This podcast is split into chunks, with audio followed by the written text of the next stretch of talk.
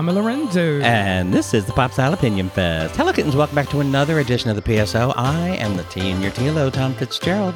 And I'm here with the Lou in your TLO, Lorenzo Marquez, my lovely husband. Hello. How are you, Lorenzo? Very happy. Are you very happy? Yeah, Why? we got our second shot. oh, I wasn't even planning on talking about that, but that is Well, true. Yes. Got our second shot Exciting. on Wednesday. And um, we were wiped out all day yesterday. Uh, pretty But not too bad. I mean, no, but just horrible, very yeah. like fatigued. Right. Um, and I don't think it's really settled in yet. Like, Right, who knows? It's re- no, I mean, just emotionally settled in that. Wow, I'm we're really at the end of this for real, for real. Um, and we hope you are all seeing the end of this soon as well. Anyway, I don't want to focus too much on that because I feel like while this disparity is going on, you don't want to brag too much about having. No, we're very lucky. We're very we- lucky, yeah. We, we got it. Um, and, you know, it's just start planning things, you know. It, Yeah. It, it becomes more real, I guess, going out and doing things. Yeah. Especially because I've, I've been out and a lot of people are not wearing masks. Well, Uh, because that's the thing. It's Right, like yeah, everyone's exactly. like, oh, vaccination, who needs masks? Right. And well, you actually do. and it, and it I think it, it's a little worse uh, because uh, now you don't. I mean, you see someone without a mask on, then you don't know is he vaccinated or he's just an asshole. He's just an asshole, right? Anyway, Um, um, yeah, I didn't mean to cut you off there. no, but that's that's pretty much it. I was Yeah. just thinking about that when I went out to get some stamps and stuff. So I was like, oh, okay. Uh, now I don't know if this person is, you know, yeah. Well, what it's yeah, gonna be what a weird. the thing is uh, here. Uh, We're, anyway, we're yeah. in a weird. Well, we're we're going to continue to be in a weird period. Uh, we have much on the plate for today. A lot to discuss. Um, we both wanted to talk about the Nevers, the uh, Joss Whedon produced and created show that debuted on HBO this week. Did not want to cover that on the site because it's such a lightning rod, and also because you know people feel like you shouldn't cover the work of abusers, which Right. Joss Whedon has been accused of abuse. Um, but for various reasons, we're going to talk a little bit about it and and and sort of put the whole thing in context. We are also going to talk about Colton Underwood's coming out this week. Right. Um, the Bachelor star um, came out, and it was a one of the more controversial coming outs, celebrity coming outs that I can remember. Partially because his personal life up to this point has been a bit of a mess, and he has uh, been abusive to his ex girlfriend Cassie Randolph, who he met on The Bachelor. Uh, we're going to talk a little bit about that and why it's still important to support problematic people when they come out, um, and why I can say that even though I literally told Kevin Spacey to go fuck himself when he came out. Uh, there's a difference, and we'll get into that difference. And it's a controversial, you know, I expect pushback, and that's fine. Uh, what else are we talking about? A little, little sort of semi-related thing in the um, in the fashion world, which had to do with a Valentino ad that went up online and a lot of very anti-gay and anti-trans commentary that uh, flew up, and it, it all sort of ties into stuff that we're observing about uh, the rhetoric out there and how it's getting worse. Um, what else? We said we were going to talk about the Nevers, and I will. I'll talk about that in a second. Right. Um, I did want to make a point, make a small announcement. It's just a, it's a very informal announcement because everything's very. we're still working on Yeah, it. we're still working on it, but we're going to publish a newsletter Yes. probably starting within the next month or so. Uh, this it's ironic, or it may sound. Uh, I laughed about this last night. I was thinking about. It. I was like, no one could ever accuse us of being true pioneers. Like we came to blogging five minutes, uh, ten, five years after it really exploded. Not really, like. Three years after it exploded, we came to podcasting three or four years after it exploded, and now we're coming to newsletters. But actually, it's all this is how it's always worked for us. Um, our tech uh, advisor for years has been trying to get us to do a newsletter. He's been telling, Scott. "Hey Scott, I don't think he listens, does he?" Maybe. I don't know. Uh, he's been trying to get us to do it for years, and um, I was reluctant. Although there was a part of me that knew that it had to happen inevitably, but I was reluctant because I was like, "Well, what are we doing?" Like. Our entire model up until now has been advertiser supported publication in the old school style, and this uh, even this podcast is sponsorship supported. Um, but to go to a subscription model, to ask people to subscribe to you, uh, that's a big ask, and especially when you've been putting out stuff for years for free on your site. Like no one has to pay to come to our site. Right. and that's not going to change. Our site's not going to change. Uh, and in all likelihood, when in more than all likelihood, when we launch this newsletter, it will not be. Um, we will not be charging anything at the very beginning. Most newsletters are not launched that way. They try and you know generate interest, Right. And then at some point down the road, we're going to start asking people to pay for There a are- monthly there or are yearly. various ways to do it. Yeah. And and uh, we're we're still thinking about how we're going to do it. We might have a free one and a paid one, or or both, or Yeah. or have it sponsored. We don't know yet. We just, I mean, we just started talking about it. Exactly. And I feel like, unlike every other step we've taken uh, Right. in our careers, this one we can't necessarily learn along the way. Uh, if we're asking people to subscribe, even if we're asking pe- people to subscribe and we're not charging anything, I still feel like if you're asking people to sign up for your work, to commit to your work, you better know what you're doing. Right.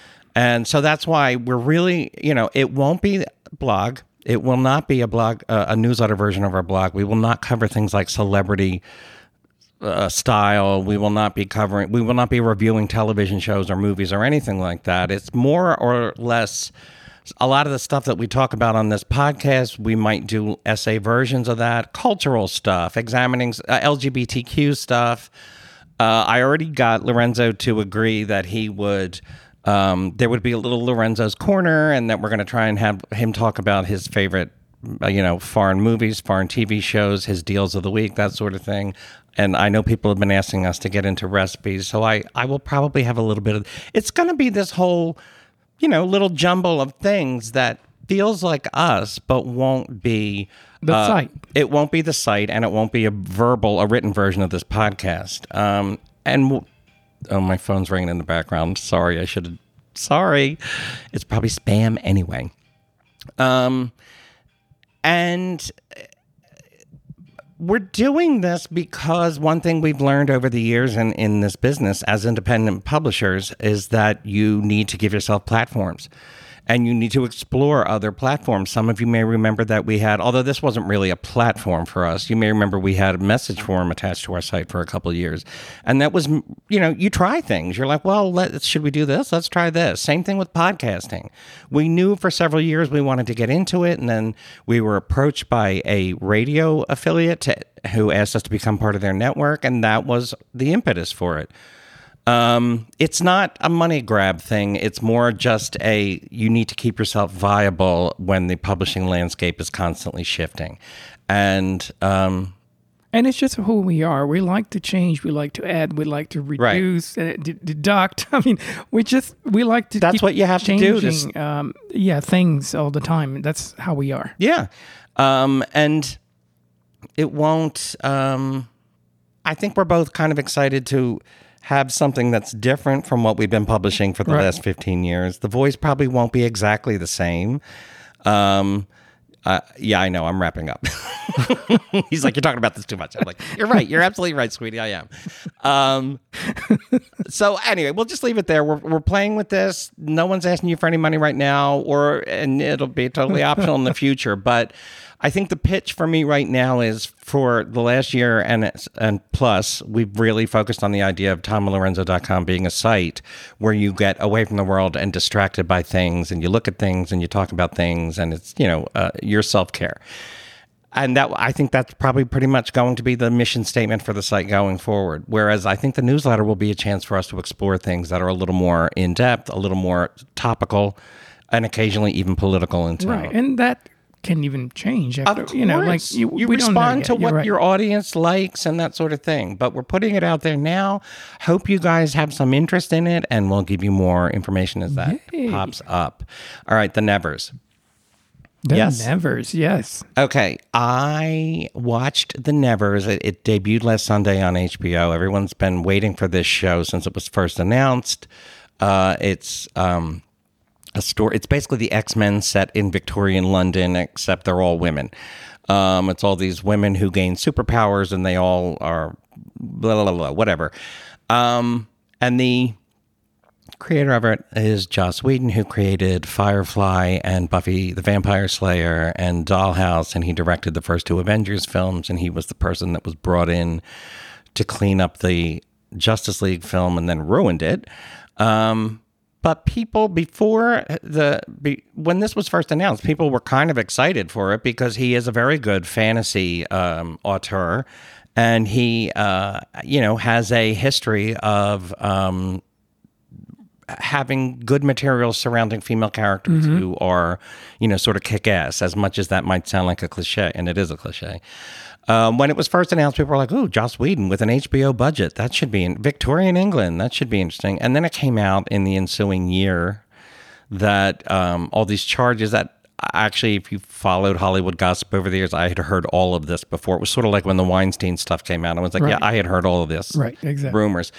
But there was all this stuff about how abusive he is on set, um, and how you know Charisma Carpenter, who was uh, Cordelia on Buffy and Angel. Oh yeah, he also did Angel. Um, how he he treated her terribly for years and probably ruined her career.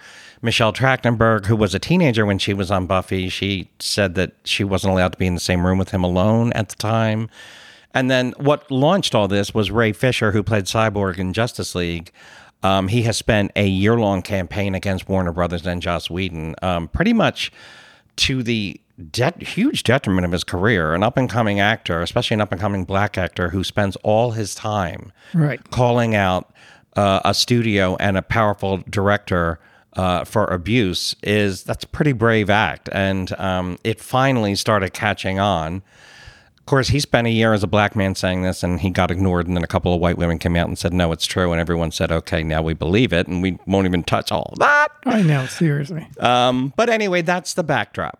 And then um, before the show came out, um, he was dropped from it. He um, he he voluntarily left the show, and his name is still on it. And apparently, most of the first season is all him, but the second season will be taken over by another creator. Um, so that's the the background and it's partially why we didn't want to do a review on the site because while the show is interesting and has some quality to it, um, the idea of paying too much attention to an abuse abuser's work and devoting 1200 words to it or whatever i just we were like ah let's just do it on the podcast and after i watched the first episode I bugged you all week. I was like, listen, I know you really well. You're really going to enjoy this first episode. And when I walked into the bedroom last night and he was watching it with a look of utter wonder on your face. Um, so why don't you start with what you liked about the show? Well, what I like about the show is that um, visually is just stunning. Uh, and I'm all about the visual most of the time uh, when it comes to entertainment. It, it, it's it's a huge part of um, what makes me you know watch something. If if, if it's beautiful, then yeah, I'll I'll give I'll give it a shot. So it's beautiful. The costumes are gorgeous, absolute stunning. The whole show looks so expensive. The whole show looks so expensive. Um, I just love the whole thing. But one thing that really caught my my, my attention is the soundtrack, the music. Um, it's absolutely stunning, and I'm I'm used to music. Uh, you know, uh, I have a music degree, and I and I always pay attention to the music, the soundtrack. Uh, but this one particular, I was very very impressed. Uh, it's it's it's um, created by uh, Mark Isham. He's done a lot of work. I couldn't find his credit last night. Was he- it hard to find? A little, but he's done a lot of stuff. Um, he's a musician and a composer, uh, and it's funny because he's more into jazz, which I thought it was interesting because I was like, oh, because the, the soundtrack for uh, the Nevers is heavily influenced by by you know classical composers and and has a lot of strings and um, but it's just beautiful the way it's composed, the way it's put together, and the way the all the instruments come at a certain time and they they they all blend in together. And, you know, It's I- unusually complex. it's unusually uh, put together uh, and uh, the crescendo every every now and then because usually when you have that sort of music uh, in in movies and, and TV shows it's it's kind of the same it's the same type of like it's just it's almost like background music you Right, know? right, right. but this felt like a composition this That you were meant to listen to. that you were meant to listen to and that it was very much part of the whole scene Yeah. especially the opening scene uh, if you pay attention to the music, you can tell that the music it's always it's it's like a supporting actor in a way. It it it and it's introducing each character. The Right. music is is doing what the visuals are doing. right, and it's just following. I mean, like when they're running, it feels like the music is running with them. Yeah, that's so well put. It it's just beautiful. I was stunned by it. Yeah, I knew you would be. I usually pay attention to music, but this one in particular, I was like, wow, this is really, really interesting. So I liked it. It's flawed. As you said, it's a bunch of cliches and yeah, Well, you, talk about it. Yeah, but you know, I I'll I'll probably watch it. Yeah. Um, I'm going to get into what like the issues I had with it and I'll watch it with some interest, but I am not 100% on board. But before we get into my complaining, let's talk about something that we both love, which is Uncommon Goods. You have to check it out. It's an online shop filled with unique, totally unexpected gifts, and when I say unexpected, I mean truly original things you won't find anywhere else. Lorenzo got a um a revolving cheese board wheel with Which compartments in it. awesome. Oh my god, I love it. And um, I got a um, I picked out a pair of poppy uh, glassware, which is just gorgeous. But what you really need, you need to go there because Mother's Day is coming up Yeah, on May 9th. yes. Don't forget. And now is the perfect time to check out the site. Uh, we just went through uh, the site ourselves looking for gifts for some of our favorite moms. And my goodness, I love the repurposed cotton sari robe. And there's also a kimono robe that I got my eye on for a couple people I know. Um, they have these great little er- indoor mason jar herb gardens, just the cutest little gifts. Um, your swivel cheese wheel is also listed here for Mother's Day gifts. So It's great gorgeous. stuff. All these, all these little like um, shower steamers, pampering gift sets, all different kinds of things that just gourmet oil dipping spice kit. I'm just scrolling through. Every single one of these sounds great. All of their stuff is of the highest quality. It's Right. really, really a great one-stop shop for um for gift buying and like like I said Mother's Day is coming up you couldn't ask for a better place to go. So, Uncommon Goods is the place to go for thoughtful original gifts for everyone in your life. When you shop at Uncommon Goods, you're supporting artists and small independent businesses. Uncommon Goods looks for products that are high quality, unique, and often handmade or made in the US. They don't sell products made with leather, feathers, or fur, which is very awesome. It is. I agree. It's a Brooklyn based company. It's all about giving back. With every purchase you make at Uncommon Goods, they give back $1 to a nonprofit partner of your choice. They've donated more than $2.5 million to date. So, to get 15% off your next gift, go to uncommongoods.com slash TLO. That's U-N-C-O-M-M-O-N-G-O-O-D-S dot com slash TLO for 15% off. Don't miss out on this limited time offer, Uncommon Goods. They're all out of the ordinary. Okay, back to the Nevers. So, for me to look at a show like the Nevers as, first off, someone who has followed all of Joss Whedon's work, saw all of Buffy, all of Angel, all of Dollhouse, all of Firefly both Avengers movies and his crappy uh, Justice League movie. Very familiar with the man's work, very familiar with the way he returns to the same things over and over and over again. So when this was first announced, I was like, okay, yeah, Victorian England, sort of superpower, okay. But then I realized that it was all going to be focused on women, and I was like, mm, okay. I wouldn't normally have a problem with a show that was focused on, of course I wouldn't, but his view of women has always been a little weird. It's it hasn't aged well. By the there had always been accounts that he was not as quote unquote feminist as he tried to come across, and there had always been rumors of abuse. Um, but not only that, his idea of how to do women in action is just it's got such a 90s sort of Buffy-esque flavor to it and that really hasn't aged all that well. It's it's the typical badass female, you know. Uh, it there's nothing new in it. It's one of the reasons why I never truly loved um, Scarlett Johansson in the first two um, Avengers movies because he made her talk like Buffy, and I hated it. Like wisecracking badass female. It's very much a cliche. And unfortunately, Laura Donnelly, who is the uh, lead character in this and is fantastic, you may know she's her really, from really good. You may know her from Outlander. Um, her character is such a freaking cliche that I'm like, oh, I really wish someone else was writing your scripts, honey, because the setup is good, uh, the characters are interesting, and the actors on this show. They're all great. Yeah. I mean, it's James Norton, it's Laura Donnelly, you know, Pip Torrens, who played Tommy Lascelles on The Crown, Denis O'Hare, who's been in how many American Horror Stories, Eleanor Tomlinson, who was in Poldark, Nick Frost.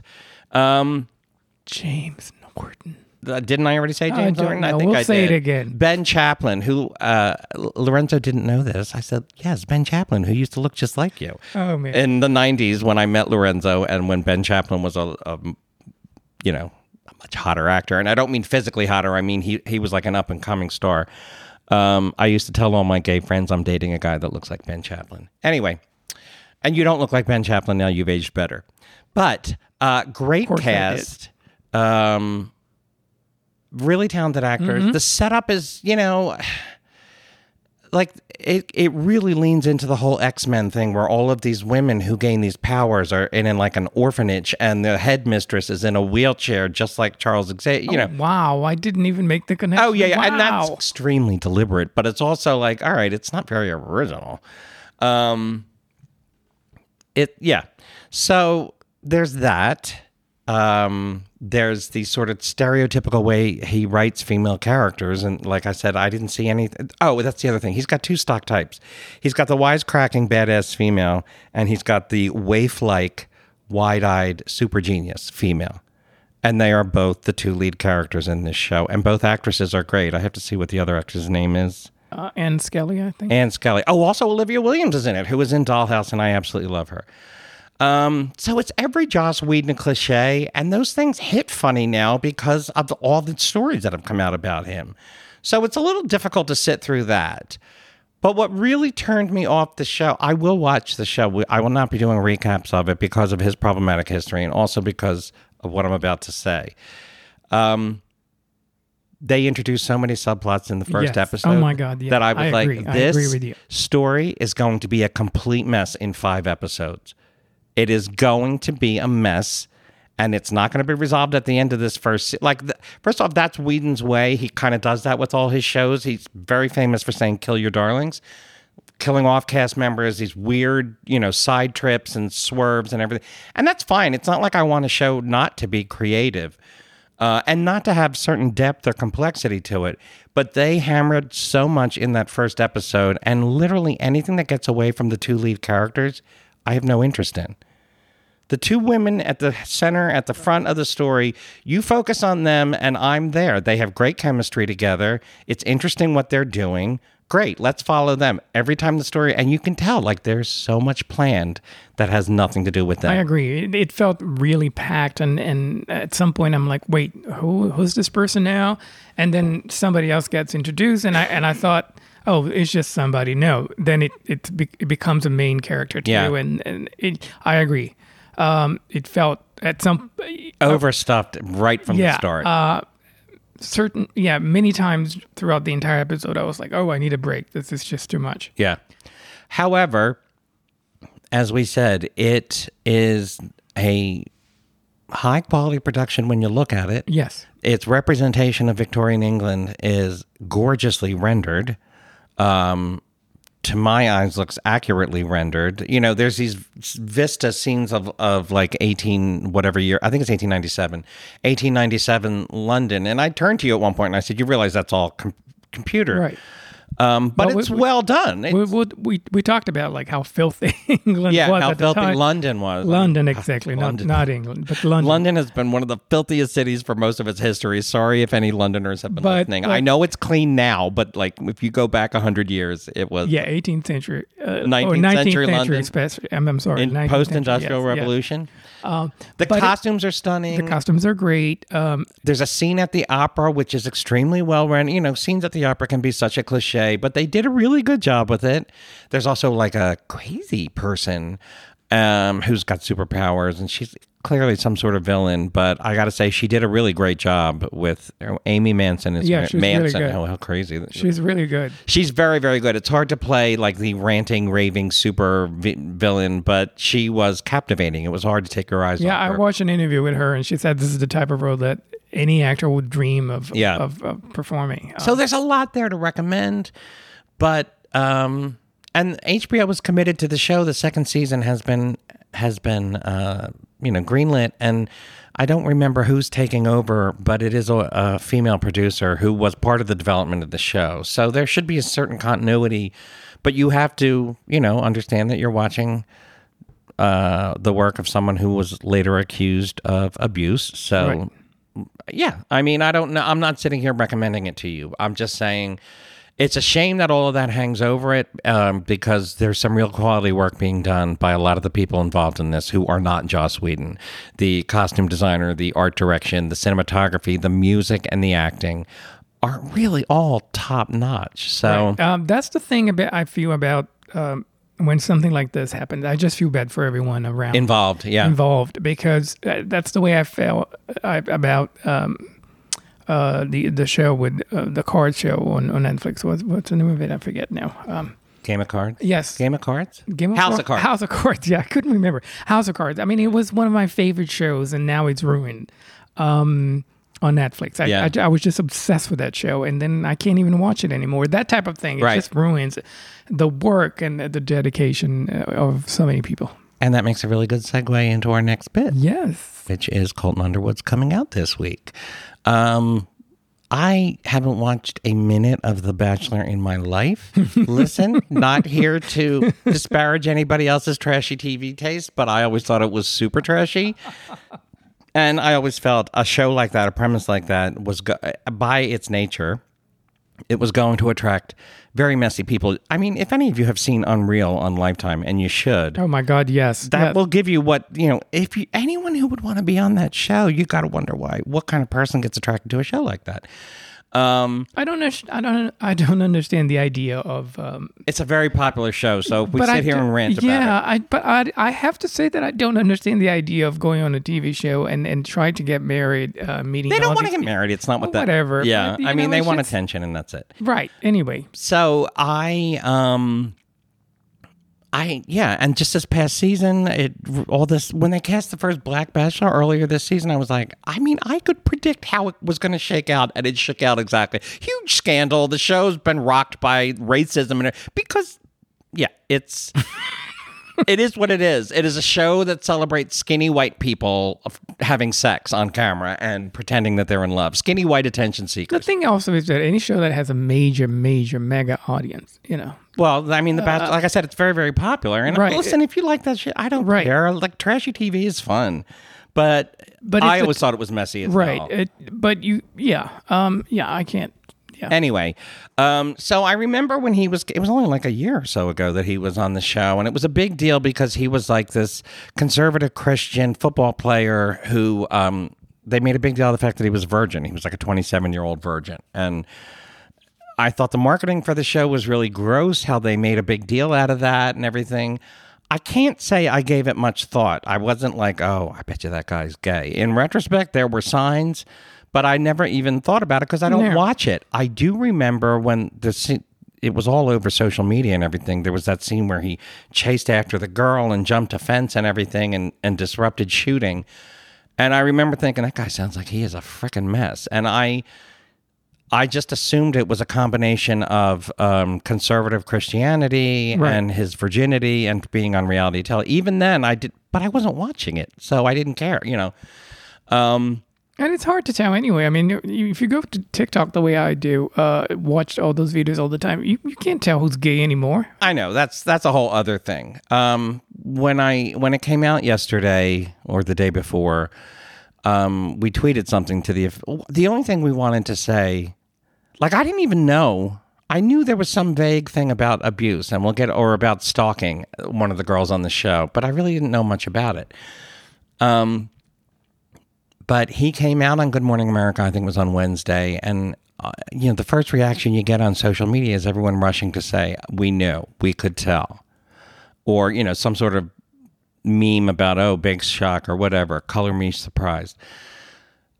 And I wanted to make the point, and I have made this point before when we've talked about coming out. I believe we made it on this podcast, and I think it's come up on our site more than once. But I know I've made this point in public, um, and I never received blowback like I got this time, which was when someone comes out, don't say we knew, because it's it treats that journey that which is usually a very painful journey as some sort of inside joke between you and everybody else. Like you didn't really fool us.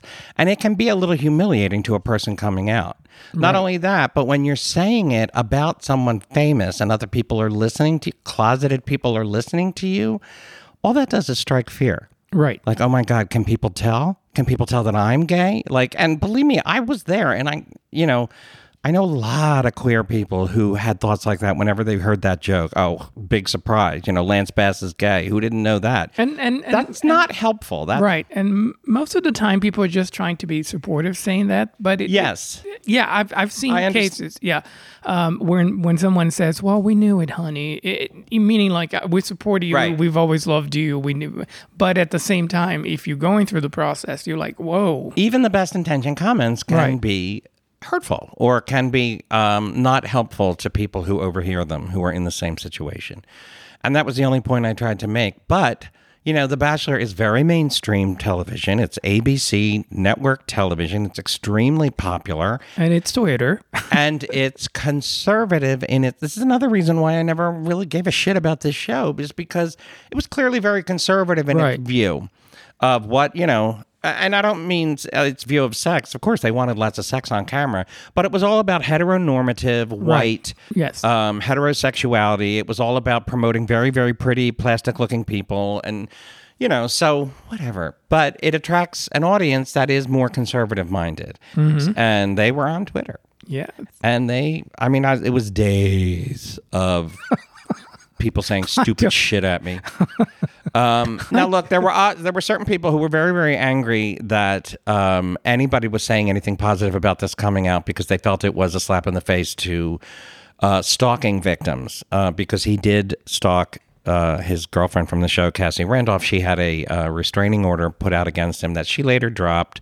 She claimed that he put a tracking device on her car. I mean, it's some fucked up Oh stuff. God, I didn't know. Yeah, yeah, yeah. It's some fucked up stuff. So, um, I'll talk about that in a second. But uh, there was this other undertone of um, why should we feel sorry for him? He wasted women's time.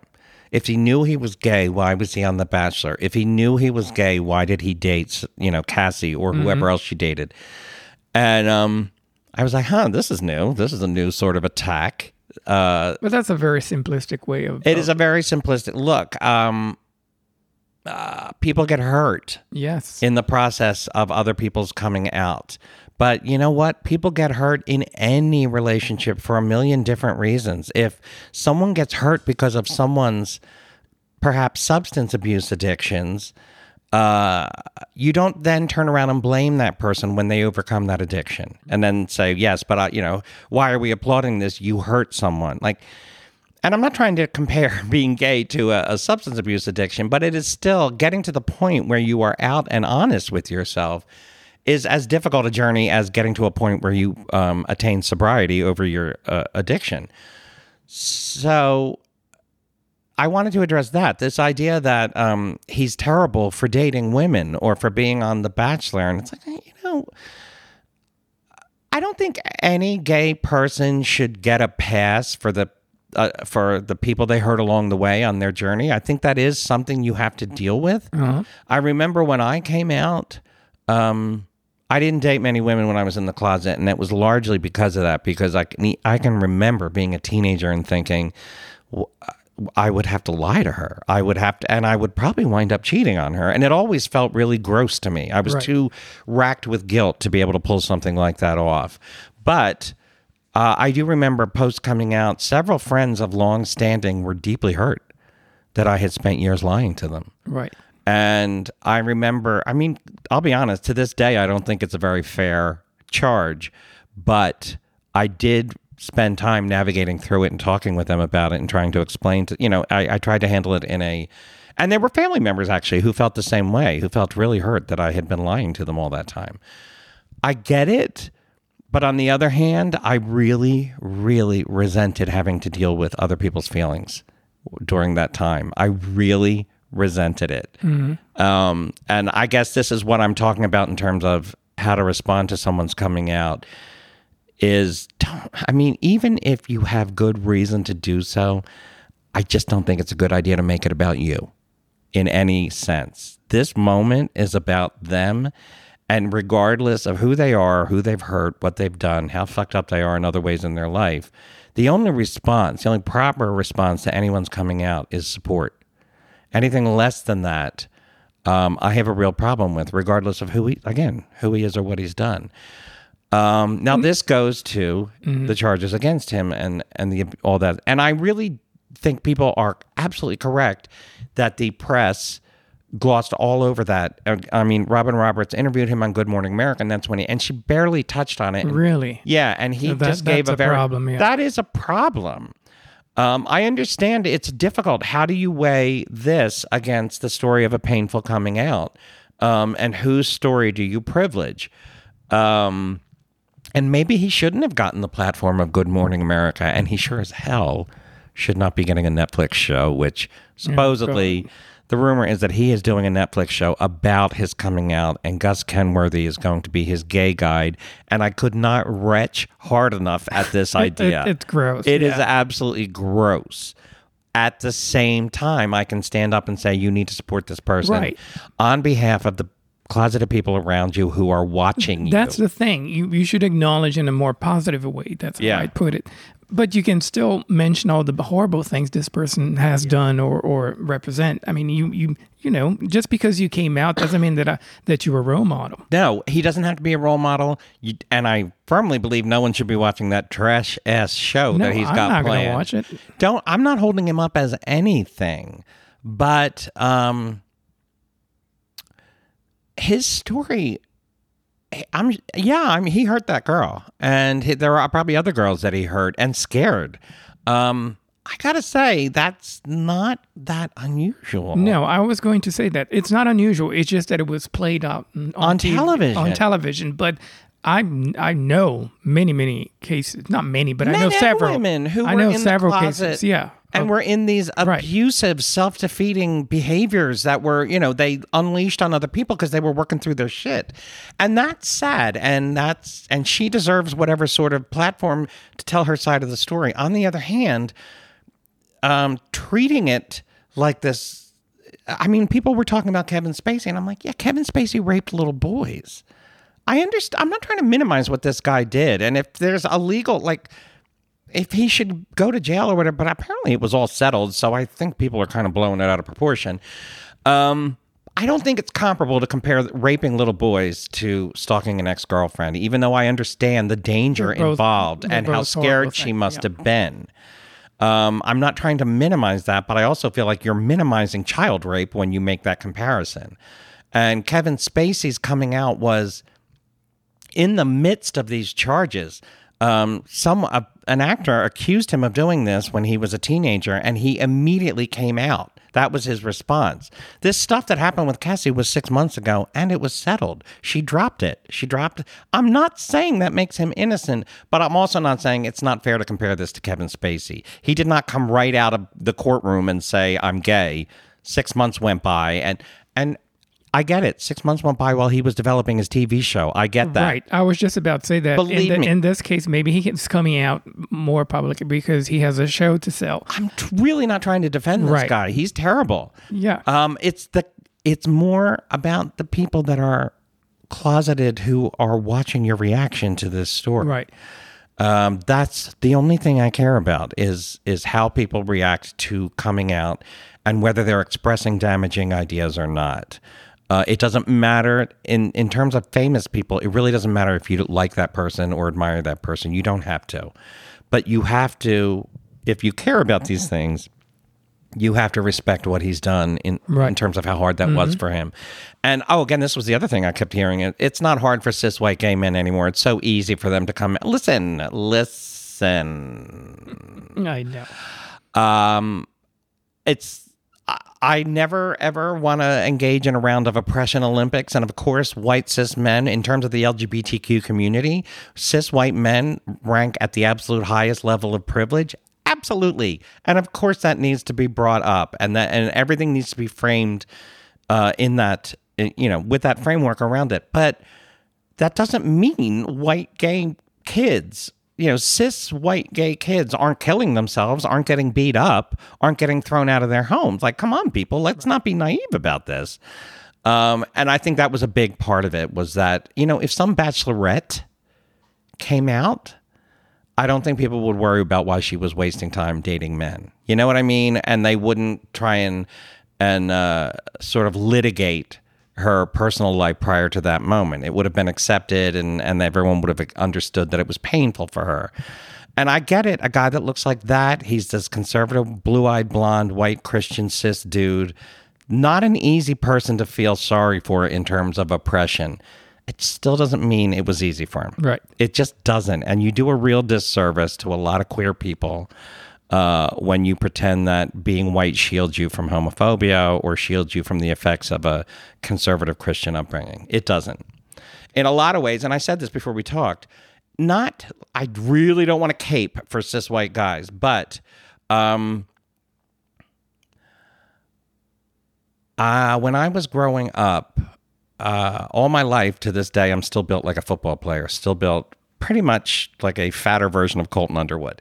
Um, big, big guy, looked like a football player. Every suburban dad who ever met me from the time I was eight years old would make some sort of comment to my dad about when he, you know, about me being a football player. And then all through high school, I had to deal with people asking me why I wasn't a football player mm-hmm. because, and I mean, the whole time I'm like ragingly afraid because I'm this little sissy, you know, and I knew it deep down inside and I didn't want people to find out.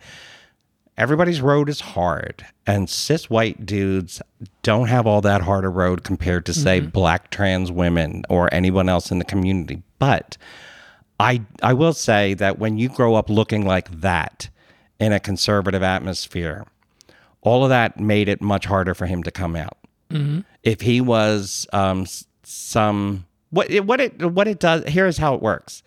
He was able to navigate that world while in the closet rather freely because he presented as straight, because he presented as a masculine ideal in a conservative atmosphere.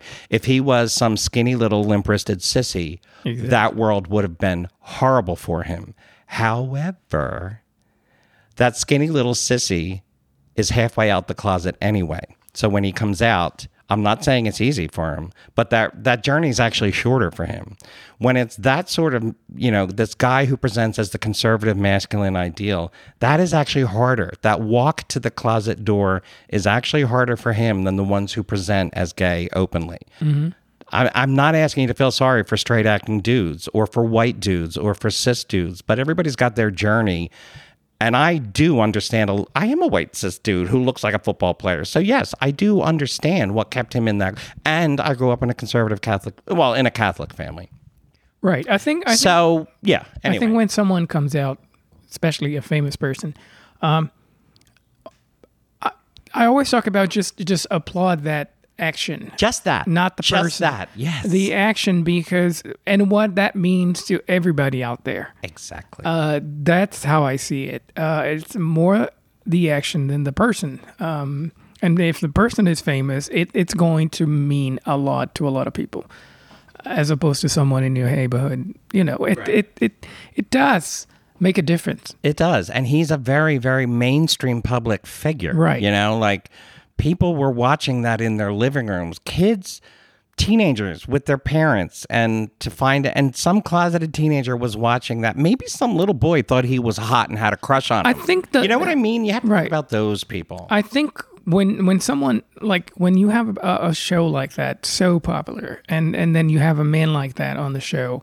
Uh, I think when someone like that comes out as gay uh, or queer, I think in a way, it, it it's actually more effective because people will look around and like, okay, well then anyone. If could, he's gay, if he's gay, is... anyone could be gay, and, right? And and and you know, to a certain extent, you don't question so much in, in, the sense that you go like, oh, but you don't look like a gay person. You know, right. I, I never thought you'd be gay because you're not a gay, you know, character that we see on TV, we watch on TV, that type of thing. That doesn't mean we have to elevate these people. Right. Um, I would much rather Billy Porter represented me than Colton Underwood. Yes. I would much rather Laverne Cox represented me than Colton Underwood, to be perfectly blunt. Um, So we don't have to elevate him. We don't have to turn him into anything. And we are perfectly fine with people shunning anything he does. And I would not watch that show if you paid me. But um, just the act, just the act of coming out is, I, I mean, I'm going to be really, the act of coming out is sacred from where I sit. It is a sacred act. And people need to understand that and their reactions to it. When you roll your eyes and say, we knew, you're making fun of a sacred act. Um, no one would, if someone came to you and to your complete and utter shock told you that they had a heroin addiction, would you ever roll your eyes and say, We knew? You wouldn't say that. And I'm not saying that being gay or queer or trans is akin to an addiction. I'm saying the journey to get to that point is similar to get to that point of self realization and to state who you are, even though there's going to be backlash, you should treat that as a sacred moment. The right. same way you would treat someone mm-hmm. saying, My name is X and I am an alcoholic, even though it's a different thing. That it is a journey towards self actualization, and you should not dismiss it, even when bad people make that journey. Because the journey itself, that moment itself, is more than the person making that statement um, and other people are listening. You have no idea who's listening to you. Trust me on this. Um, and they may be little, little kids that you have a hard time seeing as gay or trans or anything like that. But trust me, they're listening. So that's all I wanted to say about that. You don't have to applaud the man. If if your focus is entirely on his his victims or, or absolutely ab- no one's taken anything away from that but the act of coming out is important and it shouldn't be dismissed no matter who's making it all right that's really serious. All right we're going to talk about valentino which yes. is slightly related to this. I wanted to bring this up because it really freaking bothered me. Uh, the maison valentino account on instagram which is the official uh, account posted a, a picture by uh, photographer Michael Bailey Gates holding, and it's a self portrait of the photographer holding one of the uh, brand's bags, a Valentino bag. However, the photographer is um, naked. It's not really a scandalous image. Everything is hidden. Um, it's I mean, it's the kind of image that could probably go in in a magazine without a problem. It's really not that scandalous. There's no, not even a hint of his no, and, and genitalia, but he is naked, and he is um, thin, and he has long hair. As far as I know, he's cis, uh, gay. Um, he's not made up as a woman. He just is a thin, long-haired man. He's actually got a fully hairy body on display, uh, but this picture was posted on their um, account and it received like 10,000 comments exploded. and exploded with all of these people which calling find, it disgusting. Go ahead. Which I find very interesting because it's it's a Valentino it's Valent the Maison Valentino's Who the hell is following that account? Who has a problem with this? That's exactly. I mean, if you're following the Valentino account, you'd be a little more open. I, I'd assume. You no. Know? But no. no. apparently not. But but again, these things blow uh, out of I don't. I mean, like I, as I mentioned, and I've mentioned a couple of times, I'm on TikTok a lot, and I'm horrified with the comments that I read on a daily basis. I see that all the time. Um, it's just amazing. Like you'd see that on YouTube only that type of comments, but you see it more and more on Instagram and, and, and, TikTok and so on. I don't know if people are just home all the time or just more with their phone, and uh, uh, I don't know what it is. Well, but but comments in okay, comments in general they have gotten way worse than. But usual. this isn't. If this was merely an online thing, we'd be sitting here bitching about stupid online. Th- I, I feel that this is a larger thing, and it's it's of a piece with. I feel like anti-queer rhetoric um, has is shifting back into mainstream normal conversation. Mm-hmm. It, it, reminds me very much of being on the you know on message forums 20 years ago, where people would be casually uh, transphobic, casually homophobic, and it was just the way people talked. And you accepted it. It's like when you look at old episodes of Friends and people are shocked when they make, you know, transphobic jokes or anti gay jokes. And it's like, well, yeah, that's that was mainstream back then. That's how people talked up until about 2010 or so. And I feel like it's shifting back. And I feel feel like it's uh, the um, Valentino thing made me think this, and then the Colton Underwood thing yesterday made me think this. Not the parts standing up for his victims, but the parts uh, vilifying him for dating women at all. Um, if you ask any black or Asian person in America right now, and they will tell you it has gotten markedly worse for them in terms of what they have to listen to, what they have Right. to be subjected to in the last 13 months. And this is not akin to that, but it's all, it's sort of like the backwash of all that uh, racism and xenophobia. Well, uh, right behind all of that is transphobia. And that's gaining and gaining in. imp- I mean, there's all these bills being passed all over the country, uh, anti-trans bills, um, threatening to take trans kids away from their parents, threatening to um, subject children to genital evaluations to determine their gender. People are going nuts over the trans issue right now, along with people going nuts over racism, people going nuts over uh, Asian people, you know, black, anti-black racism, racism, anti-Asian racism. It's this public rhetoric has gotten more crude, more angry, and more openly hostile to other people. It is becoming acceptable among certain groups to make joke, you know, to make anti-gay, anti-Asian, or even anti-black commentary. Uh, and, and of course, oh geez, like it's been an ongoing problem since its inception. Women on the internet are subjected to the most ridiculous amounts of abuse. So it's misogyny, racism, transphobia, homophobia. All of that is is is just reaching this this critical mass. I feel. I'm not predicting anything. I just feel like we all need to pay attention to these things a, a little bit more. Um, it we shouldn't wait until there are a bunch of dead black people or a bunch of dead Asian people before we start addressing racism. And it's the same thing with uh, anti-queer rhetoric. Like we have to be pay attention to this stuff because I see it as a queer person. I see the rhetoric shifting further and further away from us, anti us.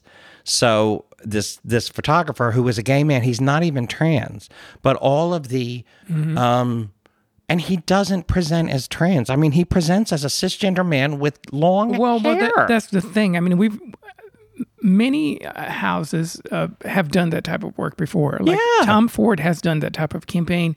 Uh, Yves Saint Laurent in back in 2002, I believe. but those were hot male models, had a right? campaign uh, with a man naked uh, advertising a fragrance and and you know we talked about the men naked but it wasn't to this extent that we were all you know bashing these people we were, or it was pretty much just oh okay they had an ad with a man naked but this time People I- were disgusted. I, they were disgusted by it. They they couldn't believe they were gross, you know making comments like gross and so on. But I think because we're reaching a point where um, we're opening up to more uh, to a diversity of, of, of queerness, and, and it's not just I'm I'm gay and I like men, or you know, or I'm straight I like men or women and whatever. It's it it's not so um, defined as it used to be before. And I think looking at a picture of that man Set people off. set people off because you know long hair and you know he's posing with a bag. God forbid a man you know wears a bag. So it's very confusing to them. Is this a man? Is this a woman? What is this? You know and why is he naked holding a a, a, a, bag? I mean i go to an account on youtube um i don't want to get into the details because it's private personal but i watch these videos and every single time in the comment section people talk about this guy um Uh, his nail uh, his nail polish. Why do you have black nail polish? And he's a man. I Every mean, this isn't even shocking. Every single video the guy puts out is the same type of comment, and I'm like, who cares? Yeah, but YouTube comments. I mean, But my point is that people still have a very big issue with with men wanting to do whatever they want to do, or women wanting to do whatever they want to do, or any queer person. Right. So I think that's that's why they have such a problem with this picture because they can't pinpoint anything. They can't. It just ma- make they just don't like it. Yeah, they just don't like it because they don't understand. It could be anything. And I would like to reiterate that the person being subjected to all of this 10,000 angry, disgusting, hateful comments was a white cisgender gay man. Right.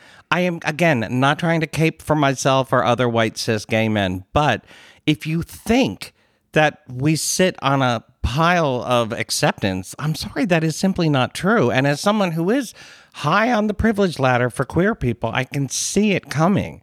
I can see, Right. And this is I've I've said this before to my fellow gays and bisexuals out there. When they go after trans people, that is merely a stepping stone to going after you. Um, and if you yeah. are in any way supportive of anti-trans, a gay person who's supportive of anti-trans commentary, you need to understand you're supporting the people who are going to come after you. It's all of the same thing, they're they're always going to go after something else right? when they're done with whatever. Right. So you could be next. Right. And like I said, I can sense it in the same way that black people can sense the elevated racism in this country in the past, elevated expressions of race. It's all coming out. People don't feel like the people who feel this way don't feel like they have to keep their mouths shut anymore. Uh, mouths shut anymore. And I feel like we all need to remain vigilant and let them know that yes, you actually do need to keep your fucking mouth shut. If if you want to spew anti-trans shit, anti-black shit, anti-Asian shit, or anti-gay shit, you need to just go the fuck away. Right. Uh, we shouldn't be accepting of this in public view Right, at all. And the uh, creative director of uh, Valentino, Pierpaolo uh, Piccioli, Piccioli. Um, he was so disgusted by all the comments and everything that he actually posted on his site, his Instagram account, I mean, about it. How he he's always been about, you know, freedom and and and everything, uh, Right. love and tolerance and growth, and how he believes that this is what he has to do, even if it's hard, even if he, if he, you know they're going through this now. Right. Um, and I can only imagine how difficult it is for for him, and you know because Valentino wants to make money. Valentino is a big company, Right. so uh, it it's very hard for a big company uh, to sort of support that type of thing when when he gets such a huge backlash. Right.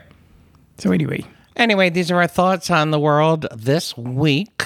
Um, please let us know what you think about anything we may have said here, about the Nevers, about Colton Underwood's coming out, about his troublesome past, and about whether you feel that the rhetoric out there is actually getting a little dangerous and maybe we should all be more vigilant about calling it out. Anyway, serious stuff. yeah, We hope we weren't downers for you. We'll come back next week with something more, you know, cheerful and Yes. chipper. Anyway, thank you once again for listening to our cartoon voices. As always, uh, we will be back next week with whatever crosses our eyes or crosses our desks. Until then, take care of yourself, be safe, love you, mean it. Bye.